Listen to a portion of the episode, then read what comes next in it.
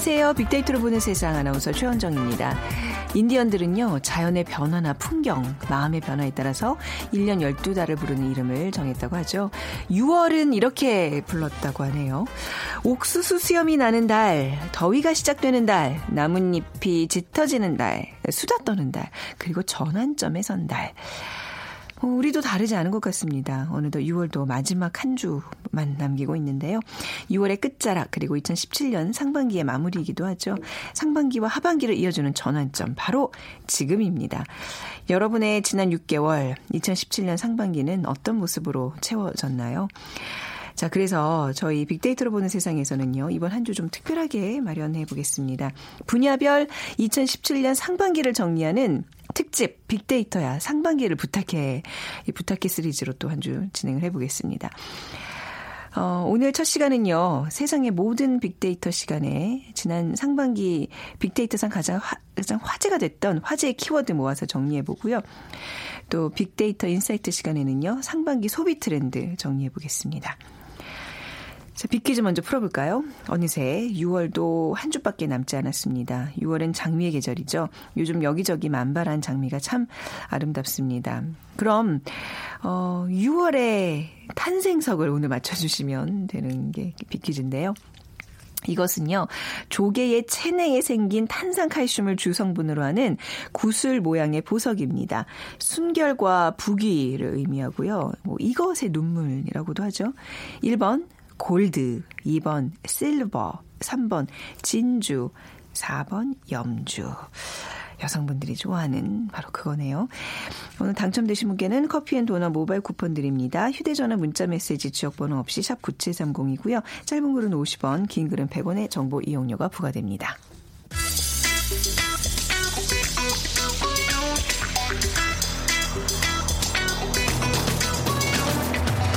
오늘 여러분이 궁금한 모든 이슈를 알아보는 세상의 모든 빅데이터. 다음 소프트 최재원 이사가 분석해드립니다. 네, 다음 소프트 최재원 이사와 함께하겠습니다. 안녕하세요. 네, 안녕하세요. 네, 자 상반기를 화제 키워드로 정리를 해주신다고 했는데요. 네, 네. 일단 사회 관점에서 이 키워드가 뽑혔고요. 그래서 네. 오늘은 다섯 개 그리고 네. 금요일이죠. 두 네. 번째 시간 또 다섯 개에서 모두 열 개 키워드를 음. 살펴보도록 하겠습니다. 아, 열개 어떻게 선정하셨는지 물어봐도 돼요? 어, 일단 뭐 데이터상에서 네. 사람들에게 이제 이슈가 됐고요. 사실 뭐 이슈가 된 건 워낙 많기 때문에 그 중에서도 우리 사회에서 의미가 있는 음. 키워드를 뽑았습니다. 같습니다. 지난해와 뭐 좀 많이 달랐어요. 우리 국민들 어떤 관심을 좀 보이고 있나요? 어, 최근 1, 2년 사이에 이 특히 젊은 세대 중심으로 이 한국 그리고 그 역사에 대한 관심이 음. 높아졌고요. 네. 그리고 뭐 아무래도 선거 영향이긴 하지만 정치에 대한 관심도 정치. 부쩍 음. 높아졌습니다. 그래서 이런 분위기를 가장 먼저 체감할 수 있는 곳이 역시 서점인데요. 네. 그러니까 지난해부터 한국사 그리고 정치 사회 관련 서적 인기가 아주 높다고 하고요. 한 온라인 서적 판매 회사에 따르면 올해, 사, 올해 사회정치 분야 도서의 판매량이 전년 동기 대비 무려 47% 어. 이상 증가가 됐고요. 또 한국사 서적 판매량이 20만 2만 건을 넘어서고 있다고 하니까요. 지금 뭐 우리 원정 아나운서가 하는 역사저널 그날도 제가 봤을 때는 어제 투 시작했습니다. 그러니까요. 예, 지금 예. 그 인기에 예, 많이 예. 또 발맞춰 나가고 있는 거예요. 아, 근데 확실히 한국사를 젊은 사람들이 좀 관심을 갖고 안다는 건 중요한 일인 것 같아요. 예전에는 어. 한동안 왜 국사 과목이 이제 교과 과정이 없어가지고 정말 이게 정말 한국 국민 맞나 싶을 정도로 어이없는 얘기들 하는 젊은 친구들이 있었는데 예. 이 데이터 분석도 네. 사실 데, 분석하는 데이터 자체는 과거 데이터잖아요. 예. 왜냐 이미 지난 데이터이기 그렇죠. 때문에. 네. 근데 빅데이터의 분석의 목적은 예측이거든요. 아. 과거 데이터를 통해서 앞으로 예측하는 거기 때문에 음. 우리가 역사를 알아야 네. 미래를 알 수 있다라는 아, 말이 거기서. 나온 거예요. 아, 네. 오늘 좀 있어 보이시네요. 오늘. 네. 첫 번째 키워드부터 살펴보겠습니다. 그렇죠. 네. 네. 첫 번째 키워드는 네. 어, 역시 뭐니 뭐니 해도 이번 상반기에는 또 선거가 있었죠. 2017년 5월 9일 치러진 이 19대 대통령 선거에서 어, 문재인 더불어민주당 후보가 그 당시에 정확하게 41.08%의 득표율로 어, 기록을 하면서요. 어, 2위를 차지했던 24.03%의 자유한국당 홍준표 후보를 어, 꺾고 제19대 대한민국 대통령에 당선이 됐죠. 그래서 어, 사실 이 역대 대선 사상 최다 득표차로 대통령에 당선이 된 거고요.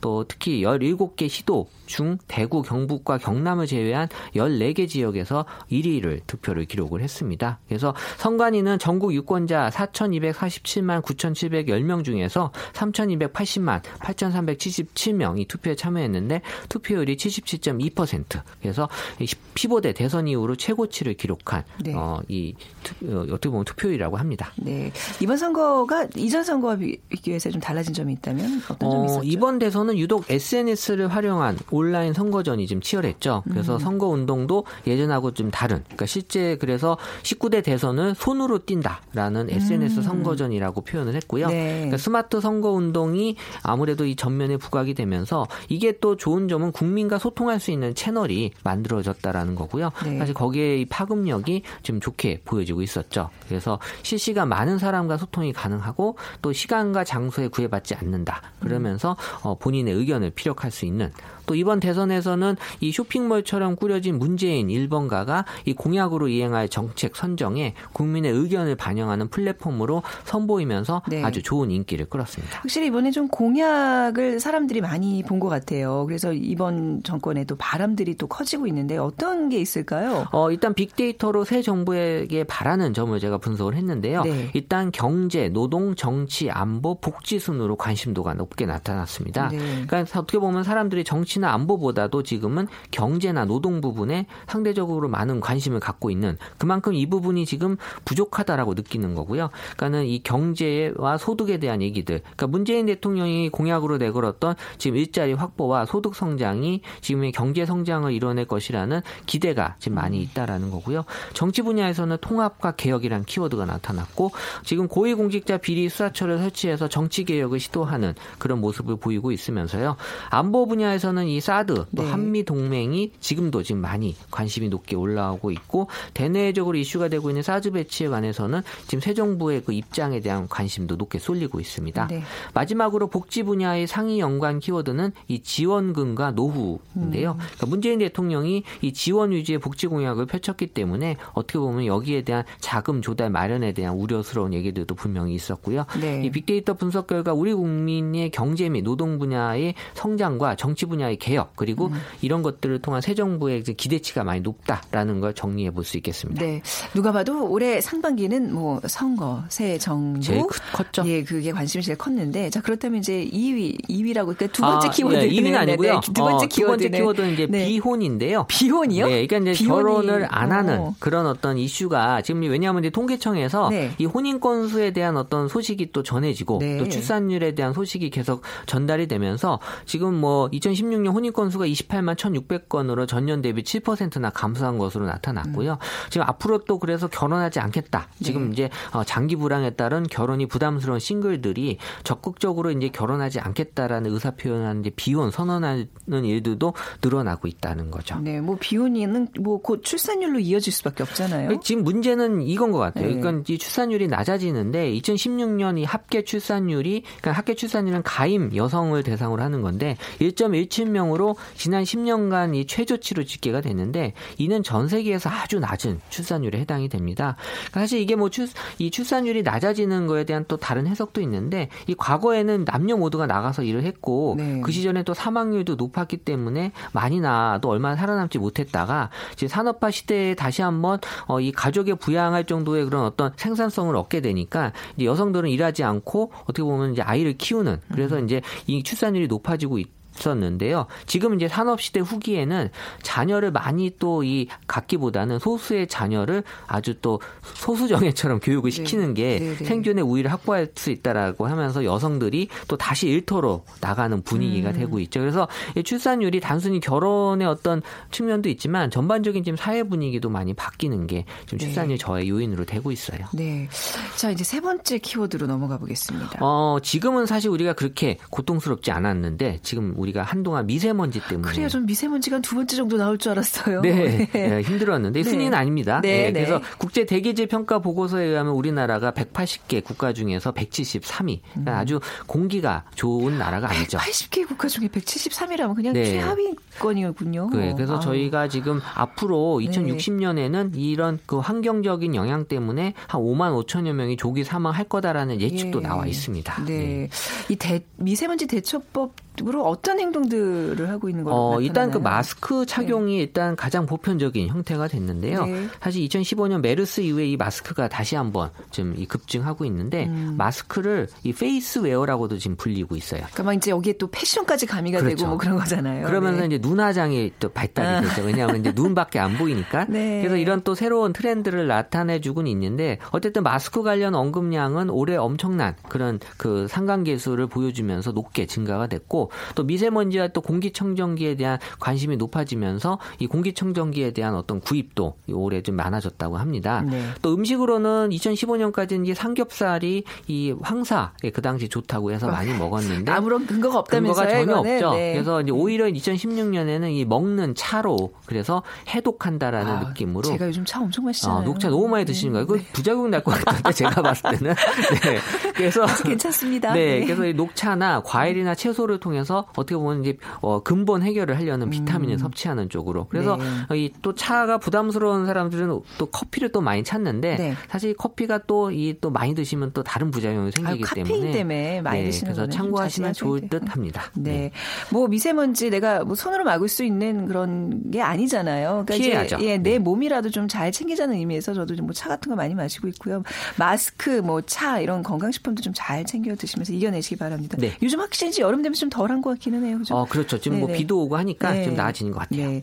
자, 그리고 네 번째 키워드는 부동산. 어, 부동산인데요. 어, 네. 뭐 어떻게 보면 이제 전세라고도 볼 수 있고요. 네. 한국 감정원에 따르면 이 서울을 비롯한 수도권 전세값이 올해 어김없이 지금 올라왔는데 이게 홀수의 징크스라고 하거든요. 그렇다면서요. 홀수. 예, 이게 네. 글로벌 금융 위기 다음에 2009년부터 이 전세 계약이 크게 늘어났기 때문에 음. 2년을 주기로 이제 홀수의 전세값이 큰 폭으로 오르고 있습니다. 이게 네. 부동산은 이 뭐이 짓기 시작 하고 하는데 1년이 넘게 걸려서 이게 네. 2년 주기가 나온다고 하고요.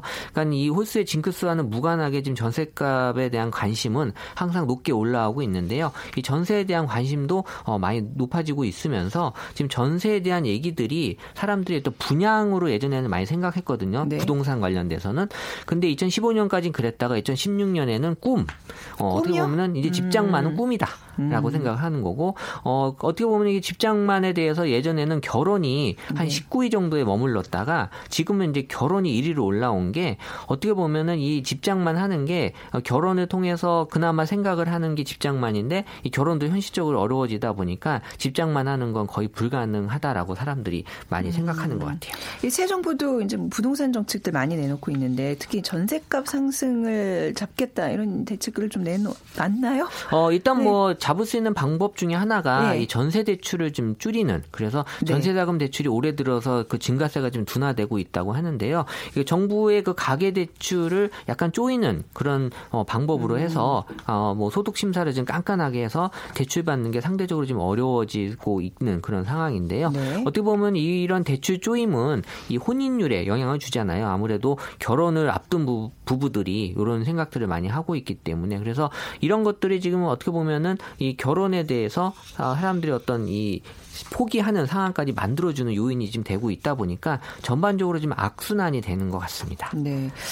마지막 키워드네요. 뭘까요? 어, 이 다섯 번째 키워드는 이제 폭염인데요. 아직 폭염도 시작 안 했는데 벌써 어, 폭염을 상반기부터 다 걱정하고 있었다는 그렇죠. 얘기예요. 국민안전처와 기상청에 예. 따르면 폭염이 일반적으로 이 최고 기온이 섭씨 33도 이상일 때를 말하는데요. 네. 지금 국내에서 33도 이상이 2일 이상 지속되면 주의보, 35도 네. 이상이 2일 이상 지속되면 경보인데 지난 주말 소나기가 오기 전까지, 전까지. 8일 동안 계속 폭염주의보가 어, 있었죠. 8일이나 얼마나 지속이 됐었어요. 네, 그래서 지금 해제가 됐지만 음. 어, 지금 뭐 주말에 비가 조금 내리고 지금도 좀 내리고 있지만 네. 가뭄을 아직까지는 조금 해소하기는 부족하다고 하고요. 네. 이번 주에 또 비 소식이 있기 때문에 어, 좀 기대를 해볼 만합니다. 그런데 네. 올해 5월 평균 기온이 평년보다 1.5도가 높았다고 해요. 어, 그렇기 때문에 네. 사람들이 많이 지금 덥다고 느끼는 것 같아요. 올 여름이 많이 덥 있다고 그, 그러는 거죠 지금? 네, 지금 예상, 이제 더울 걸로 예보가. 예상을 네. 지금 했고요. 네. 그래서 사람들은 폭염을 대비하기 위해서 나름대로 지금 여러 가지 고민들을 어, 많이 하고 있는 것 같아요. 일단 어, 뭘 주의해야 건강에 될까요? 신경을 써야 네. 되는 건데요. 일단 먹는 거에 좀 주의를 하셔야 되는데 네. 폭염이 지속되면 일단 식중독에 대한 주의가 요구되거든요. 음. 그래서 식품의약품안전처는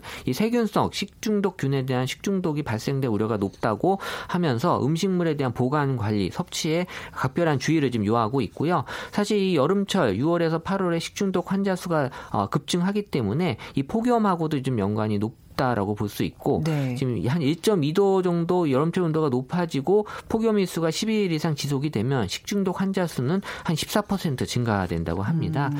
그래서 이런 것들이 증식이 될 수 있는 그런 음식들은 좀 어, 잘 피해서 드셔야 되고요. 그리고 뭐 상추나 오이, 부추 등의 식재료는 세척을 충분히 해서 어, 떻게 보면 또 상온에 또 오래 방치할 경우에는 네. 또 변질이 될 수 있으니까 아. 이런 것들 좀 주의하셔서 올 여름을 또 건강하게 나셔야 되지 않을까 어, 생각이 듭니다. 네, 우리가 우리 힘으로 막을 수 없는 것들은 얻지 못하지면 이렇게 잘 뭐, 대처해야죠. 예, 이렇게 먹는 거좀 관리하고 건강 관리 신경 쓰고 이런 거는 좀 미리미리 해두면 안 그래도 경제가 어려운데 또 이 몸까지 아, 프면 그럼요. 안 되잖아요. 내 몸 관리 네, 잘 먹어야 돼. 잘 네. 합시다. 네. 자, 오늘 상반기 화제 키워드 다섯 가지 키워드 나눠봤고요. 이제 금요일에 나머지 다섯 개를 또 얘기 나눠보도록 하겠습니다. 다음 소프트 최재원 이사였습니다. 감사합니다. 네, 감사합니다.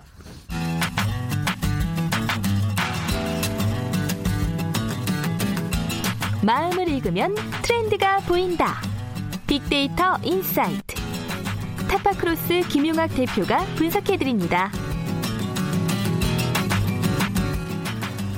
네, 타파크로스의 김용학 대표 나오셨습니다. 안녕하세요. 안녕하세요. 네, 빅퀴즈 먼저 부탁드릴게요. 네, 어느새 6월도 한 주밖에 남지가 않았는데요. 6월은 장미의 계절입니다. 요즘 여기저기에 만발한 장미가 참 아름다운데요. 그럼 6월의 탄생석은 무엇일까요? 네. 조개의 체내에 생긴 탄산 칼슘을 주성분으로 하는 구슬 모양의 보석인데요. 순결과 부귀를 의미한다고 하네요. 흔히들 이것의 눈물이라고도 합니다. 음. 1번 골드, 2번 실버, 3번 진주, 4번 염주입니다. 네. 언제 몇 월생이세요, 대표님? 저는 음력으로는 3월생입니다. 아, 3월생이면 아쿠아마린. 어, 아, 저는 12월이니까 터키서 지금 갑자기 궁금해서 인터넷으로 찾아봤습니다. 근데 네, 제가 우리 청량한 기운을 갖고 있는 사람이네요. 아쿠아마린, 네, 네, 아쿠아시군요. 자, 오늘 6월에 탄생서 맞춰주시면 됩니다. 샵 9730으로 보내주시고요. 짧은 글은 50원, 긴 글은 100원의 정보 이용료가 부과됩니다. 자, 2017년 상반기 이번엔 소비 트렌드를 좀 정리를 해보겠습니다. 어떤가요? 좀 그 이전에 비해서 좀 다양한 모습들이 나타났다고 봐지나요? 네, 그렇습니다. 무엇보다도 시간이 이렇게 속절없이 빨리 흘러가나 아, 싶을 정도인데요. 그렇게 느껴지죠. 네, 벌써 네. 상반기를 결산해야 되는 네. 이런 시간이 왔습니다. 이상하게 한 40대 한 초중반 좀 지나고 나면 그, 그 시, 점이 되면 시간이 손살처럼 가는 게 느껴지죠? 네, 그렇습니다. 특히 네. 올 상반기는 예. 아까 잠깐 말씀하신 것처럼 미세먼지 때문에 굉장히 힘들었었는데 네. 이제는 폭염과 아, 뭐 장마 네. 이런 것들을 벌써 생각을 해야 되는 예. 시점이 되었고요. 굉장히 빨리 시간이 흘러갔는데도 그 안에서 뚜렷한 어, 일관된 어떤 흐름이 있는데 그것이 소비의 단위가 개인화되고 있다는 느낌이었습니다. 네. 우리가 흔히 일코노미, 네. 아라비아 숫자 1과 economy를 합성한 음. 어, 1인과 economy 합성어인데요. 일코노미라는 얘기가 낯설지 않은 구조입니다. 즉 1인 가구 중심의 소비자 계층을 집중적으로 타겟으로 한 상품들도 많이 나왔고요. 네. 어, 이런 분들을 위해서 마케팅 커뮤니케이션 활동도 많이 일어났었습니다. 음, 맞아요. 그 1인 뭐 혼족 것들에 대한 얘기들을 참 많이 했었던 것 같습니다. 그 특히 좀 올해 상반기 소비자들의 소비와 유통 시장계는 어떤 모습을 띠고 있었어요? 굉장히 많은 주제를 지난 상반기에 다뤘는데요. 네. 첫 번째 홈트라는 게 기억이 납니다. 홈트 뭐였죠? 네. 홈 트레이닝의 홈트레이닝. 약자입니다. 음. 그래서 집에서 혼자 네. 건강 관리를 하고 있는 분들이 네. 굉장히 늘어나고 있고 산업에서도 관련 용품들이 굉장히 많이 판매가 되었죠. 다음에 집밥 그리고 인간 사료라는 용어 기억나시죠? 인간 사료 네. 그큰 그 저희 대용량의 예, 과자 대용량 과자가 굉장히 많이 불티나게 팔렸고요. 네. 다음에 피로 산업이라든지 음. 어, 캐릭터 시장, 복고 열풍, 최근에는 self medication까지 참 다양한 주제를 다뤄봤습니다. 네. 이 주제들의 어떤 약간 좀 공통점이라면 또 역시 일코노미가 아닌가 싶기도 하네요. 맞습니다. 네. 최근 산업연구원의 조사에 따르면 최근 1인 가구의 소비 지출 규모가 지난 2012년에는 60조 원이었는데 2020년에는 120조 원으로 두 배 가까이 성장할 것으로 전망을 하고 있습니다. 앞으로는 4인 가구나 3인 가구처럼 다인 가구가 아니라 네. 1인 가구가 기본 소비 단위의 주류가 될 것으로 예상이 됩니다. 그렇죠. 이게 단순한 뭐 시대적인 뭐 트렌드가 아니라 일코노미는 좀 앞으로 좀쭉 될 거라는 예상들을 네. 하고 계시는데 상반기에 좀 다뤘던 주제들 중에서 두드러지는 이슈 좀 꼽아 주시죠. 네. 우리가 늘 친숙하게 음. 다루고 있는 고민 중에 하나가 외모 관리입니다. 그렇죠. 네. 네. 외모 관리를 알뜰하게 하는 소비 패턴이 두드러졌는데 네. 일명 셀프 뷰티족이라고 합니다. 네. 스스로 아름다움 관리하는데 특히 셀프 뷰티족 중에 대표적인 소비 계층이 여성이 아니라 음. 남성 소비자가 두드러지게 크게 증가하고 있다라는 겁니다. 우리가 흔히 그루밍족이라고도 하고 꽃중년이라고도 하기도 하는데 남성들이 물론 여성들에 비해서 비중은 작지만 음. 예전에 비해서는 외모 관리를 하고 있는 소비 계층이 굉장히 늘어나고 있고 네. 그 관련 내용들을 보면 얼굴이나 스킨케어, 면도 같은 얘기들이 많이 나옵니다. 특히 최근에는 제모나 탈모와 관련된 시장도 어. 굉장히 움직, 어, 움직임이 그렇더라고요. 크고 네, 네. 예, 크게 나타나고 있고요. 관리나 필수라는 단어가 상위에 어. 나타나는 걸로 봐서는 선택이 아니라 이제는 필수다. 그렇습니다. 이게 네. 예전 같은 경우는 외모도 스펙이기 때문에 네. 원활한 사회 관리를 어, 어떤 사회적 어, 음. 위치를 관리하기 위해서 이런 외모 관리 했있 다라고 흔히들 생각했지만 네. 그게 아니라 음. 이제 고령화가 되고 생애주기가 길어지고 네. 그러면서 자기가 살아왔던 삶에 대해서 다시 한번 되짚어 보면서 음. 스스로 대한 애정 때문에 외모 관리를 하는 어, 음. 남성들도 굉장히 늘어나고 있다라는 것이죠. 네. 아, 그 굉장히 좋은 현상인 것 같아요. 그또 게다가 이제 어떤 소비가 이렇게 커, 너, 커지는 게 아니라 알뜰하게 하는 외모 관리 이건 굉장히 좋은 트렌드라고 받아들여지고요. 또 그 한동안 그 천 그 천연 제품들 왜 친환경 세제 뭐 이런 것들도 인기가 높지 않았었나요? 네, 네. 과거 최근 몇 년 동안에 화학 제품에 대한 부작용이 크게 사회적 이슈가 네. 됐기 때문에 역설적으로 천연 제품이라든지 친환경 제품에 음. 대한 음. 관심들이 크게 나타나는 건데요. 천연 성분과 관련된 주요 연관어를 살펴보니까 첫 번째가 아기였습니다. 아. 즉 엄마들 입장에서는 신생아라든지 유아가 피부라든지 음. 어떤 그 생체 자극에 민감한 영역에 있어서 화학 제품으로 인한 피해를 얻다 보니까 네. 이런 부분에 있어서 굉장히 크게 어, 구매할 때 고려를 하는 것이죠.